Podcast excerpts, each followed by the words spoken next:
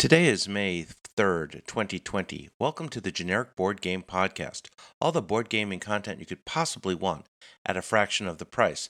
I'm your American host, Philip Millman. And I'm your European host, Victor Gannon, or Vic from NaveCon, or Vic if you're a friend of mine. So, Philip, or call me Mr. Gannon if you will. Um, Exactly. How are you this evening? We have something special again.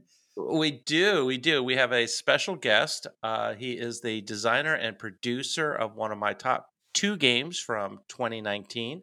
A little game, or it's not a little game, a big game called City of the Big Shoulders.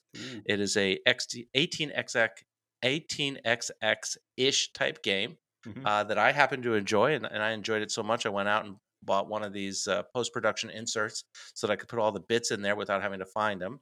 We have with us Raymond Chandler III, who I like to call RC3. How does that work for you, Raymond? Yeah, uh, I'd just go with Ray. Like, All right, we'll go with Ray. Ray's so much easier.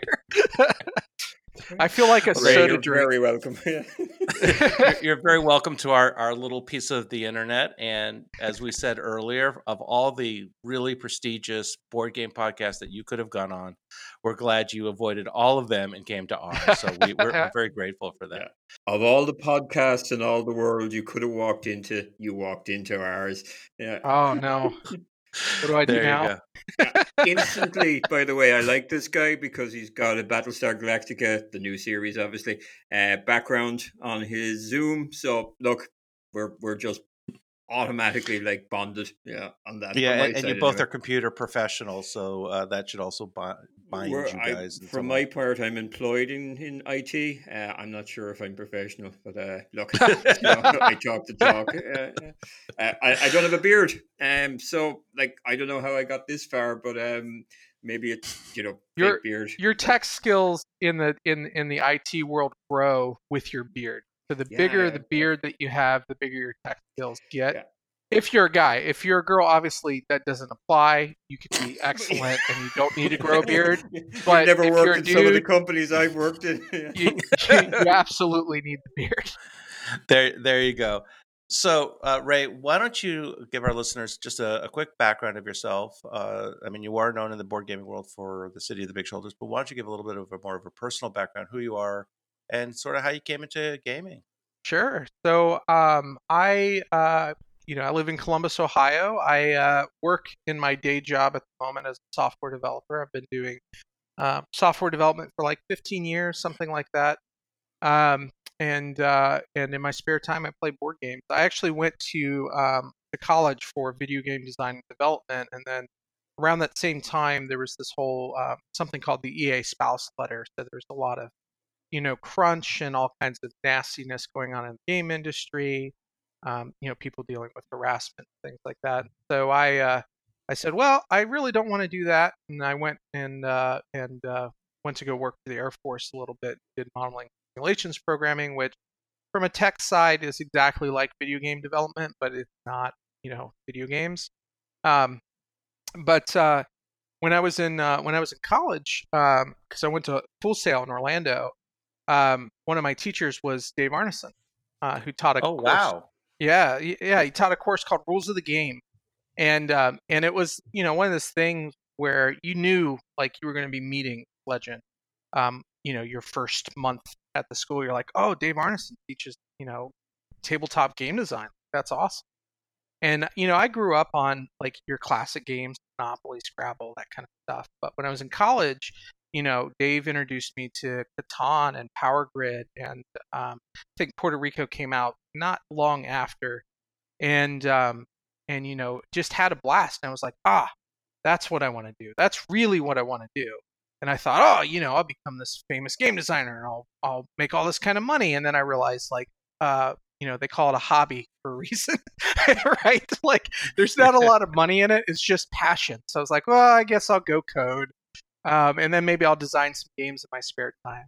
So, you know, I've been designing games off and on for a long time now, and just recently have enough of a backlog to actually go out and try to publish them and try to publish other people's games. So that's that's uh, that's kind of who I am, and you know where I come from, and and what I'm all about.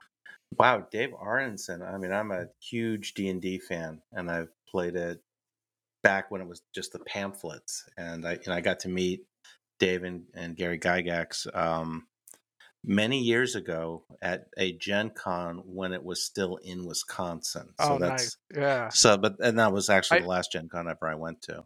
I I would have loved to have uh, to met Gary. I never got a chance to meet Gary. Um, but like uh, Dave was an excellent teacher. I think you know when I was in school, he had suffered a stroke a few years before, Mm. And so he, um, you know, I, I mean, he was all there, but he was very uh, monotone. And I like to joke. I said, you know, you'd go to Dave's class and, and he would put you to sleep. You would fall asleep, and by the time you, that you woke up, you knew how to design games. that that's awesome. So, what game captured you initially? I mean, what was the the game that he showed you that really said, you know what, this isn't like Monopoly or other you know roll dice and move. I mean, I I, I had dove right into it. Um, the big ones um, that was uh, oh, and there's a really good story here actually.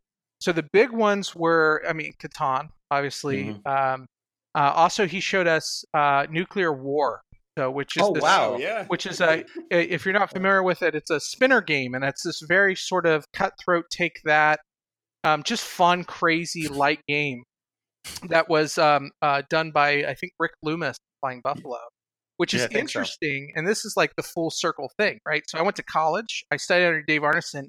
He showed me Nuclear War by Rick Loomis, and this past um, uh, GAMA GAMA Trade Show in Reno, I met his sister Laura. And Laura said, "Hey, I have this." Uh, she wanted to ini- initiate a trade. She says, "Hey, I really like your game. I have this book by Dave Arneson. Um, would you be interested in that?" And we just got to talking, you know, talk back and forth. And I said, "Yeah." It's like, "Oh, you've got a book from Dave?" And he goes, "Yeah." And I and I said, "Oh, well, um, yeah, I'm interested. You know, let's do a trade." She goes, "Oh, by the way, Dave made it out to my brother Rick Loomis." So, and and it's not only Dave's um, design. It's Dave Arneson's Blackmoor, but it's Dave Arneson's Blackmoor that he redesigned and released while I was studying under him at Full Sail in college. Wow. So it's one of these like you know the universe puts you in the right place at the right time, and you meet the right people who influence you, or you know we're part of that community long before. And um, you know, I I I I'm I'm really happy that I got to meet Laura and I got to share those moments with her. And you know, we I have that book now, that Dave Arneson's Blackmoor, sitting you know pristinely in my in my collector's case. You know, and it's got you know to Rick Loomis, um, you know, your friend Dave, and in it, and it's just it's a brilliant. Makes me tear up thinking about it because I love I love gaming and I love gaming history. You know. No, I was I was gonna say no. Rick Loomis was an interesting guy. I met him on several occasions, and he was just. And I even got to be in one adventure what he DM'd, and it was just. Not only was it brilliant, but it was it, it the sense of humor that Rick Loomis had was just Right. amazing, and and just the way he would cut across all sorts of different themes in a uh, medieval fantasy setting was just brilliant. So I'm I am that's a great book. That's awesome. Go ahead, Vic. Yeah, no, I was going to ask, just as you mentioned games there, what do you play yourself? Do you have a regular games night? I, I I always ask people this. Yeah, so I uh, these days I'm mostly playing um, you know heavier stuff. Um, I haven't been playing lately because you know pandemic and and whatnot. It's hard to get people Yeah, that, that, that will affect things, yeah. um, I would say uh, most lately it's been you know Lisboa and um, really like Lisboa. Uh, Maracaibo just blew me away. I love Maracaibo. It's so good. Um, uh, Age of Steam, the reprint for Age of Steam. I've been playing those maps, um, and I play a lot of 18xx.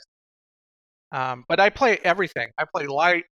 I play Werewolf. I play Dungeon Dragons. I play. Um, do you play diplomacy? I do not play diplomacy because Ah! I like to Sorry, play I'm, I'm, I'm this now. Yeah. Yeah. you just lost Vic. Yeah, Vic is all about diplomacy. has Uh, there's, a, Yeah. uh, there's one reason why Vic and I have never actually met face to face, and we still remain fla- friends, is because we have not played diplomacy together. Right. So uh, you said Lisboa. I keep telling them you can trust me. yeah, yeah, no, yeah. We can trust you, Vic. Yeah, we. uh, you said Lisboa. I guess what are your your top top three games that aren't parallel games brands? Oh man, right now I would have to say, oh, top three game like of all time, or just like of all time right now, or like However you want to answer it, we don't care. Wow. Just answer the question, Raymond. oh man. Okay, so so number one, um, always will be because it was maybe my first heavy-ish game that I was really into, and I still love playing it. Is Le Havre Oh, by nice. Rosenberg. Um, I I just I love that game. Uh, Lisboa is probably up there, and then I would say most recently, um, I, I'm going to say for 2019, Pax Pamir Second Edition, which just blew me away, blew everybody away. It is so good. Cole just knocked it out of the park with that game.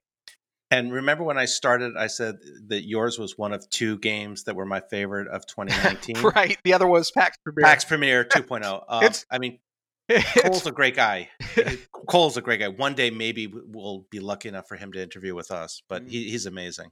I, I'm sure he'd love to come on, man. Like he's he's all about this stuff. Like he loves he loves talking with people.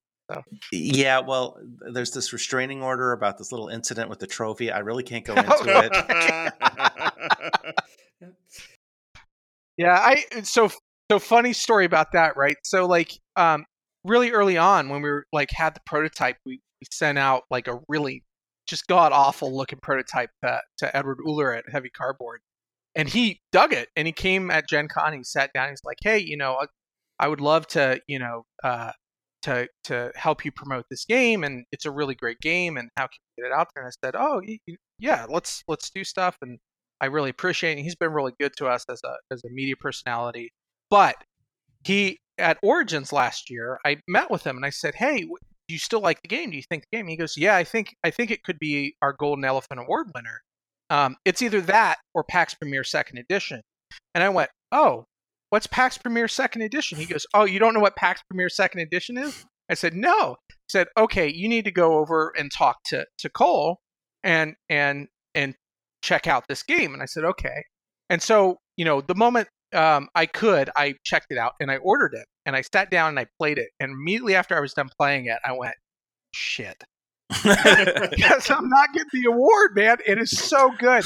Like it is so good. I, I just gush about that. I can't get enough of it. and, and between the art and the history and everything else, and it's just such a perfect blend. And Cole is so easy to you know talk to, and so yeah, it, it was just it's it's a great game, um, and that's a good game.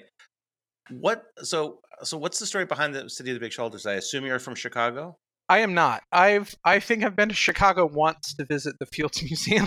like I so I um I uh I'm a big fan of American poetry and Mm. one of my all-time favorite poems is Chicago by Carl Sandburg. And it's one of those poems that um, I occasionally go back and I read just because I love it. And I think part of the reason I love it so much is because it's written in sort of a slam poetry style before slam poetry was the thing Mm-hmm. you know it's it's very um preachy and it's very get on your soapbox and tell a story and and what the story of that poem is about is is about rebirth. It's about revival. It's about the power of um you know american ingenuity and the power of of of um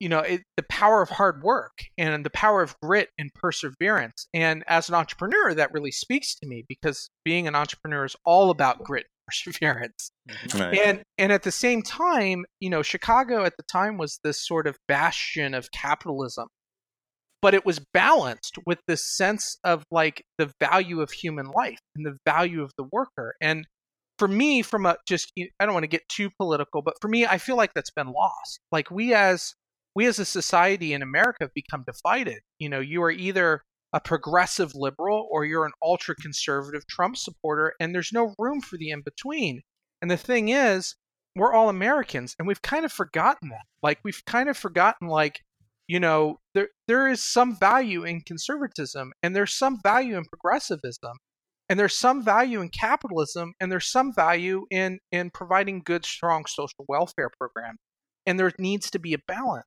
And when we argue and we divide each other right? We don't grow and there's no balance. And so um you know in, in all of the other issues aside that general tenet of like you know coming together and trying to build something trying to treat each other with respect is something that existed in chicago. It existed in a lot of parts of america at that time. There's a lot of other really nasty things about Chicago at that time. Like you know, um, like unions came about, and uh, and the union there was a there was a bombing in Haymarket Square, and there was this execution of a bunch of socialists. And I mean, there's there's tons of history there that is not great, but Carl Sandburg's poem is about the things that were great, and I and I want to focus on that. So that's where that's where the game comes from. I, I would say that that Carl Sandburg's poem um, talks about that, but also doesn't try to hide the negative the negative Right. stuff either. Yeah, I mean, it's it's an amazing. I excuse me. uh, It's an amazing. It is an amazing poem, um, and I, I really do like it. But I thought, well, because I spent, um, I lived in Chicago for many years, and so I was used. So I was just thinking, oh wow, this is right, right. so I, I happen to like it. Um, where did you get the idea for the the mechanics of the game? Because it's what I find interesting about it, and for those that haven't played it, it is 18x x ish, sort of, kind of. But what I really find interesting is sort of the player determined player worker spots, right? So it there Yeah. is a it is worker placement, but the players determine what worker placement spots come out, which is just to me a really interesting mechanic. Where did that come from? So that that came from Joe Wiggins. So that's not even Oh. that's not even my ad. So so so for those who don't know, Joe Wiggins is um, I, he ran a podcast called the Deep End Podcast, but he now works for Panda Game Manufacturing, and he's our account representative parallel um, for Panda. And Panda is this game manufacturer that manufactures pretty much every Kickstarter game, right? Um, uh, one of the big, I would say, three manufacturers in the world for this kind of stuff.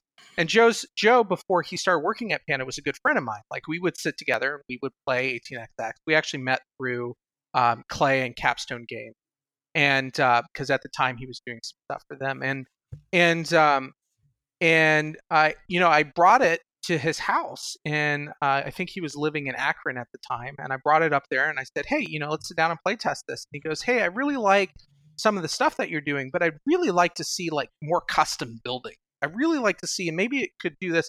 And we just kind of vibed, and and I took his suggestion and I kind of evolved it into that mechanic. Um, and so I think you know that's why Joe, even though he's our account representative with Panda, is credited as a game developer in our rulebook because that is a huge mechanical innovation and a huge ad, and it, it came from him. You know, it's it's a great a great little add to the game, and um, you know I'm happy that we included it. The um, just a, a one question on it because I, I think the two listeners that listen to our podcast probably think that uh, games are a get rich quick scheme, uh, which obviously they're not. Um, how long did it take to develop City of the Big Shoulders? And before I ask that question, which I just have, um, I think it's a magnificent name. I mean, there's so many games out there with just two dice that you roll with names on them, but City of the Big Shoulders, fantastic. How long did it take to to from kind of initial idea right through to getting the game published? Sure. So uh, first, thank you for the the praise on the title. I was really strong about that. In fact, um, I, so it's kind of a divisive title. Uh, There's Mm. people that love it, and there's people that are like, I really don't like it, and there's kind of nowhere in between. Okay. Um, and it's funny because we co-published with Quined. Uh, picked up the game, and there's like, we don't like the title. Let's change the title. okay. And so there was a long negotiation period of like how that's going to look and what that looks like because I was so attached to the name because it comes from the poem, right? Sure, Everything yeah. about the game is is comes from that poem. Um, so so thank you. I I love hearing that people like the title because I like the title. Yeah, um, I, I- I think it's the- just so different. Yeah. I love the title because I'm a huge fan of Sandburg. I'm a huge fan of Chicago. I've also read uh, Sandburg's Lincoln books. Also, Oh so- right. Well, that's a that's a big series of books. Yeah, it took me a day, maybe two. oh man, humble brag. For that, those who don't know that are listening, uh, the the biography that that Carl Sandburg wrote is like five volumes thick of 500. It's like read read Game of Thrones, but just everything about a, a Lincoln's life. That's that's the size Yeah. of his of his biography. Um, so incredible accomplishment to make it through that. like a lot of the people that listen to this show, apart from our, you know, our next of kin, um, who don't listen to it probably, um, probably think that gaming is a way of making money, and you know, it's just like Irish farmers who always complain that they don't have any money and farming is the worst thing in the world. And gaming is not a fast way to make money, as you everyone seems to know in in that that games.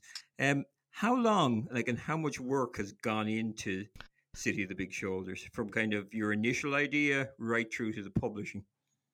So, uh, great question. So, the reality of game publishing is it is not a moneymaker. Um, there are some companies that are able to to make good money, and those companies tend to be funded by VCs. So, like Asmodee, for example, is Mhm. all about, um, you know, they're they're about kind of, um, and I'm not I'm not harping on Asmodee. Like, they make great games, they publish great games, they're good, but their their their approach is as a business.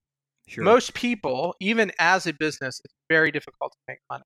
Um, timeline for City of the Big Shoulders was about three years. Whoa. The first initial design of it was six months. I mean, the game was 90% there in six months. Mhm. And then to make a game like that really great, you need a lot of really small tweaks over a long period of time with lots of playtesting Mhm. and and so I would say about a year was just development. Just what do we tweak here? Is is two workers enough, or should it be one worker? Is this company balanced with these other companies, or does it need to be tweaked and nerfed a little bit, or does it need to be boosted a little bit? What kind of story we're trying to tell? Is this the right story? What kind of information do we put here? What does the iconography look like? Like all those questions have to be answered through playtesting, and and you will get um like if you listen you will get really great feedback from people but they won't always know how to say it or the right way to say it um, but if you read between the lines and you think about it that will help improve your game and so every playtest can cause one small little change Mhm. and that that takes a long time to to get through Mhm. anyways that's we're about two years now wow. and at that point, we start art production. And in the same time of doing art production, um, which you know Emily is is working her nights and weekends to produce all of the artwork, all of the graphic design for the game. That takes a long time to develop, and it's a lot of work. People underestimate how much Sure. work art is, and and um, and how long that really takes. I mean, even for a simple game, we have a game Nemo's Island that we're working on right now that the artist has been working on for four months. Four months, and that's a simple card game Mm. right so so while we do art production we're still doing a little bit of play testing a little bit of tweaking here and there trying to line things up trying to you know make sure you know is this too powerful is this not? Should it be too powerful? Um and and we could return to that a question about the expansion later but but the you know what do we want to do? And then and then after you're done with that then you have to prep the kickstarter campaign. So when you prep the kickstarter campaign that's more art that's marketing. That is a ton of of research. That's pricing research shipping Mhm. research. That is a ton of effort. And um, i will tell anybody who's thinking about kickstarting a game right now please read Jamey's blog Jamey Stegmaier's blog. Please buy his book how to you know the kick crowdfunder strategy guide. Read as much as you can and research as much as you can about it and talk to people. And please up front understand shipping because it is the single biggest mistake that people make. Um, i will tell you cost wise cost structure wise a third you know if i'm thinking about my margin Mhm. um, you know my cost to print my game is it, say my cost is ten dollars i'm going to expect my shipping to be ten dollars i'm going to expect unexpected overhead to be ten dollars and i'm going to expect my marketing cost out of that to be ten dollars. And at that point that's forty dollars Yeah. right so and that's bef- and that's before you're paying the artist and everybody else, yeah or well after that, you pay the artist. i i would consider that part of the overhead Oh, yeah, yeah, yeah. Part of part of the unexpected overhead. Maybe that's an expected expense, but yeah. So that's why people say you should set your margins to be five or six times. But Mhm. even that is too low. Yeah. Um, you know, setting your margins higher is how you will grow. Um, we we with uh, our margins in retail sales or direct consumer sales are very high, but our Kickstarter margins are in the sort of break even small profit range. And you know, people look at it and go, "Oh, it's eighty dollar game. That's really expensive." Mhm. But because it's so physical, because you have to pay for shipping, you have to think about production, you have all of these other things. By the time you're you're done, you know, I think we make, you know, you know, an eighth of that Yeah. um, in actual profit, and then we need to reinvest that into future games. So at the end of the day, this is why I have a day job still. This is why I still am, full, have, am fully employed, you know, working as a software developer. And believe it or not, I take money from my retirement. I take money from my from my paycheck every month, and I put Mhm. it into my business because I want to grow that business. And the hope is, you know, a I get to make amazing things to share with people. Mm-hmm. B, I get to publish great games that might not otherwise be published. Um, like for example, we're publishing um, Daniel Newman's new game Astrolab, which is Ooh. fantastic, so good. Nice. Um, and um, and you know, I get to hang out with great people like you guys, like, and and I get to love what I do. And so me being successful is when I get to quit the day job, when I get to do this full time, yeah. that is success. You're not going to make a ton of money with this.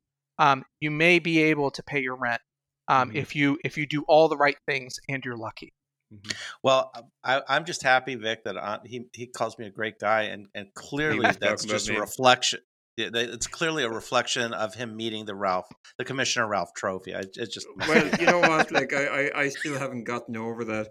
Um, I- just one thing, one thing on it that you mentioned there was the way you were testing and so on. And actually, just as you were saying there about the costs involved, and, and I can see Philip twitching at that because he loves the cost. Is I remember reading a book on camping, and they were saying about keeping fire going for the night when you're camping, and they said Yeah. go out, cut down as much timber as you think you will need for the night, and when you are 100% correct you know, in your mind on how much you've cut down, cut three times that. you know. Yeah. Uh, uh, it- well, it- in the software world, we have we have uh, I think it's called Hofstadter's law, which me which which is um, is it's always going to take longer than you think it is, even when you take into account Hofstadter's law. yeah. So Hofstadter's law is that it's gonna take one? long- Yeah. Yeah. One just on the whole software thing. One thing you were mentioning about play testing and so on reminds me of like I used to and still do love real time strategy games. And I remember I used to read up on the forums about things like StarCraft and so on. And they were talking about adjusting the strength of this unit and so on. The, the actual, how you're talking about testing it and tweaking it and so on seems to be very like uh, like a video game. Did, did you find that your degree helped with um, developing board games? I think it did. Um, I think um, you know, game design, tabletop game design is definitely different than video game design. Um, but the the general idea of tweaking this and trying to find out what's fun and what's not fun is is really important. I think reading about the theory of game design is really important. Mm-hmm. But I also think that it's possible to get bogged down into that. I see a lot of new designers who are so focused on like um, on the theory and the academia and the ludology, and honestly, when it comes down to it, you just test and tweak. Um, you know, you change this, Yep. you change that. It's and and uh, my recommendation is is small tweaks. You know, don't do big overtures or big mechanical changes. You do Mhm. small tweaks and you know if something and and there is definitely i call it the magic feeling Okay. like or and i think um gil hova he calls it the wowo moment or the the wowo feeling or the wowzer um i i forget how he stated it but um wowzer. It was the wowzer feeling. yeah He'll- yeah, it's a New Jersey thing. You got to just understand it's a Jersey thing. Oh, okay. So he, um, so there's there's a point when you will know, and um, there's been a lot of games that I've designed, and I think it takes a while until you find it because there's it's sort of this elusive thing, Mhm. and it may not be in the design you're working on now. You might have to design two or three more games to experience that feeling for the first time. yeah. But once you experience it, you will know it Mhm. and and um and then from then on your job as des- uh, as a designer is to find that magic Yeah. um i i give you an example like uh we signed a game nemo's island by ed weddick who is what we're doing the art production on now and um it had when i played it with him it was a much different sort of game but it had this wow moment to it it had this this magic to it that i hadn't seen before um, in the smiles of the pe- people that were playing in this particular type of game. And we tweaked it so much, and it got to a point when that that moment was lost. It wasn't Mhm. there anymore. And I'm sitting there, I'm playtesting it, and I'm like, people are just they're not having that fun. They, and I'll I ask by at the end, did you have fun? And people go, oh yeah, it's good. But you can't, I, I didn't feel it and I Mm. didn't see it in them, right? It's it's this magic. And so we we I, I spent a long time redesigning and retweaking parts of it until that came back. And now that it's back, I'm like, ah, we're there. Let's capture it and let's tweak it and let's bottle that. Um, you know, it's it's um, you guys ever heard the term capturing lightning in a bottle? It's it's a lot Sure, like that. You know, Yeah. So you talked about for new game designers to uh, look at uh, game design, understand game design, look at a bunch of different games. Uh, it's almost akin to what what do you ask a author? You don't ask them what are you writing. You ask them what are you reading. right? So what what books or what resources for an aspiring game designer like me would you say are the are some of the good books to read? Some of the interesting books to read? Sure. Um, I would say my number one is Raph Koster's A Theory of Fun, which isn't necessarily about games at all. Um, it's about it's about what what is fun. Like what is what is fun? What makes things fun? Why do we have fun? Like it's it asks these really high level abstract questions, and it and it it will it doesn't have the answers, but it will make you think about what those answers are and that will lead you down to the path of understanding how to find the lightning to bottle. Um, the next book I would say, I'm, I'm just going to give you 3 Mm-hmm. So the next Mhm. book I will say is The Art of Interaction Design by Chris Crawford. Um, Chris Crawford is famous for his dichotomy of like what is a game. So there's this whole thing of like what's the definition of game? Is game art? Like these are all these things that people discuss endlessly. But he came up with a really good dichotomy. I'm not going to go over it. It's in the first chapter of the book. Buy the book, read it. Um, he's a he's a great game designer. Um, he's done a lot of really great things in the video game industry, and he's worth listening to. Um, the third thing I would say is characteristics of games is Hmm. also one of the best books that I've read on game design and the idea of game. And I'm going to actually add a fourth. Um, and in fact, um, the one of the the guys behind characteristics of games, K. Robert Gutschera, he worked for uh, Magic Gathering Online. He wrote a paper called "Characteristics of Multiplayer Games" before he wrote uh, part of that book, and um, that inspired my other game, Corrupted Kingdoms, which originally was Red Tape, because of the political. Uh, he, he goes over like political behaviors between players and po- and political dynamics in games. It's a really interesting read. Um, if you can buy, find that book, buy it, read it. Great. The last fantastic. book, fourth book, um, Ian Schreiber and Brenda Brathwaite. I, I'm sorry, Brenda. I, I think I'm mispronouncing your name, and I am so sorry about that. But uh, wrote a book called uh, um, Challenges for Game Design, and it's a Mhm. book of exercises that is written for people who design video games from the perspective of tabletop. And so there will be a bunch of constraints around an exercise, and it will say, you know, you're you have one sheet of paper, two dice, and a pen, and you can only use that to design the best game that you can. Go and design it. And here are the rules around what your design should entail. And it and it has it basically puts you through a course of thinking about design. Um, books that I would avoid until you are really, really into this and you just need a reference. There is a reference encyclopedia of game mechanics that Mhm. Board Game Geek just translated all their mechanics to. That's a really great, great reference. That will be really good if you're like trying to find just something random to put in a game. But when you're getting started, those aren't the things that you need Sure. to think about. You need Yeah. to think about theme. You need to think about fun. You need to think about story and Mhm. let the mechanics follow. Don't get bogged down into cool mechanics. It is a waste of time. Is that the Geoffrey Engelstein Isaac Shalev book? Yeah. Yeah, um, yeah. I have mine signed by both of them because Yeah. It's it, it's a really good book. Yeah, no, it's a really good book, and and I also have the deck of cards. So one things that I'll do Yeah. is sort of is, Nice. is I'll, Wow. I, I'll take three cards and I'll put them down and say, all right, let me just play around and try to create a game with these three mechanics just pulled out of out of nowhere. Yeah. I will say that they did, uh, you know, the them signing my them signing the autographing their book for me was you know the price of admission of seeing the uh, Commissioner Ralph Trophy, of course. So- right. Fair. yeah, I, I like I said, that's a it's a great reference book, but Yeah, it's, it's- it's not fantastic. a book to help you learn game design. No, no I, I agree Yeah. with that. It's like a a screw catalog when you want to be a carpenter. You know, you don't start Right, reading exactly. that. Um, Parallel Games, interesting name. Uh, you know, all about names.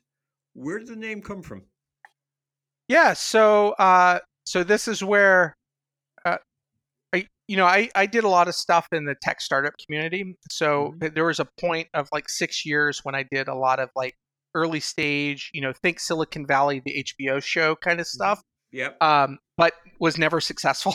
like, but um, but uh, I I got to a point where I, names don't really company names don't matter that much to me Mhm. anymore. Like, you know, I've been in so many discussions like, how do we come up with perfect thing for what we're trying to name and and um and so what Emily and I did is we made an Excel spreadsheet and we brainstormed and we threw everything we could at the wall. I think like God, what Moose Tracks Games was one of them.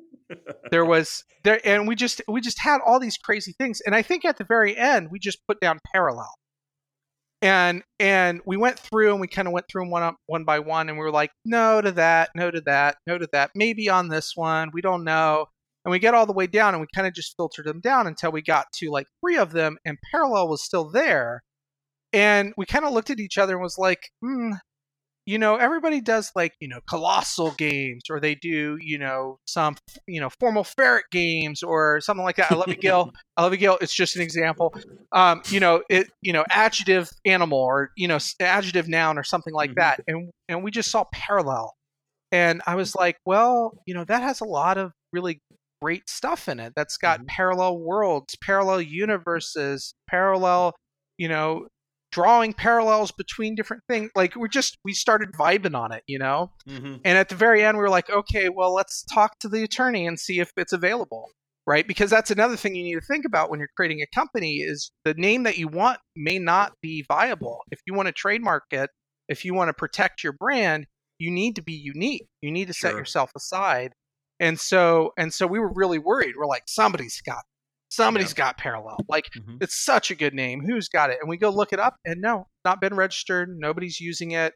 Um, and so we're like, okay, I guess we're parallel now, and and that's what we went with. And Very Yeah. I, I thought that was literally. I thought the reason for the name, and I'm glad you told me it isn't. Is I thought, oh well, he's into 18xx games, and train tracks are parallel. Ah, yeah, There you go, parallel tracks. But Yeah, uh, we we like to ask it because there's been some really interesting stories about how people have chosen names, and uh, and and I like that one. Although I think I still think the best name story behind it is Quackalope. I still think that's the best story. But It- it- anyway, It's got a long playtime.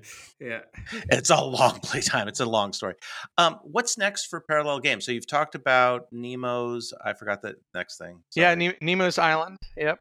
So um, so we have great question. Um, uh, we have Nemo's Island coming out soon. That is, um, it's a treasure hunting exploration game. It's on the complete opposite end of heavy. So you know, City of Big Shoulders is a big, heavy game. This is a lightweight family game that you can play in 45 minutes and be done. Um, it is kind of a tableau building, set collection, exploration, treasure hunting game. It's, it's great. It's awesome. I, everybody's gonna love it. Um, it's got fantastic artwork by uh, Simone Ciccarelli. Uh, Simona Ciccarelli, she is a fantastic um, children's book author and a fantastic children's book illustrator, and it and her art is so unique and it's so amazing, and we were really lucky to get her to do the art for us. Um, and then um, uh, we also have Daniel Newman's Astrolab, um, which is currently in uh, a rulebook editing and final development stage. Um, we have are we are talking with Ian O'Toole for the artwork for that. Um, he is uh, obviously very busy, um, and we're trying to get schedules to lined up, trying to get us in place and all that. But uh, but that's looking good. Paul Grogan is doing um, is doing the rulebook um, for that uh, alongside Daniel, and then um, we have uh, the second printing of City of the Big Shoulders that Emily and I is work is working on. We're updating the rulebook. We are updating um, some of the graphics. We are updating part of the board. Yes, there will be an upgrade kit. kit. Um, we do not know if we are going to Kickstarter or not with it yet. Um, we will make an announcement when that's ready. And then we are also building a, a tabletop simulator mod. Um, we are doing a um, both a DLC, official DLC, and a non-official um, working with Xenoxus, who did the the non-official mod that we did the takedown request for. Uh, but we did it because it wasn't to our standards, and now we're giving him everything he needs to do to make it amazing and awesome. And uh, so we're going to re-release that out there, and then we're also going to be releasing on Board Game Arena as well. So uh, so lots of good stuff with City, and then we are also working on a promo for Spielbox magazine. Um, I'm I'm sorry, Spielbox people. I know we um, we've not been great communicators with you. We're going to try to make that better.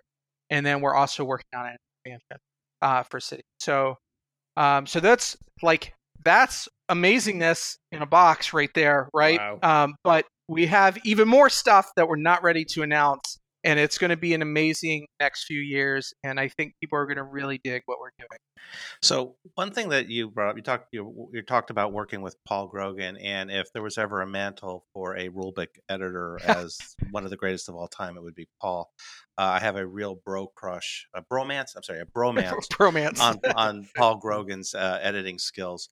But I, one of the things I will have to compliment you on, and, I, and hopefully this won't make your ego too big, is the way you handled Paul's um, criticisms of City of the Big Shoulder. I mean, I thought it was an Yeah. absolute class act. Just reaching out to him and say, "Look, what could we do better? Would you be willing to work with me?" And you know, and I, and I know Paul. He's a good guy. Um, he's very earnest and he's very exacting in the type of work that he does. Uh, so I just I want to compliment you. I, I've Oh, not seen a lot of people take a, a, that heavy of a criticism and turn it into an incredible positive. And uh, it, it does my heart good to hear. I, I actually knew that Paul was working on on the uh, re-release of the rules, so I'm looking forward to seeing how he. Re- it, it was fine for me because I have enough of a background. I didn't have the issues he did, um, and I'd also had played it previously uh, before. I had someone had taught me. A, a, I, I can't remember where I played it, but I played it prior to someone. Someone taught me how to play it, so it was fine.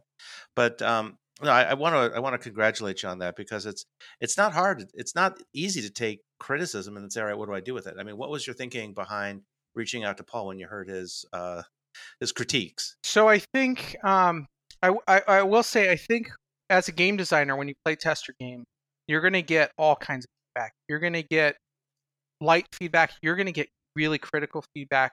Um, you're going to feel like people are attacking your baby when you first get started, and you need to understand that when people criticize you and they give your feedback, it's not because they hate it.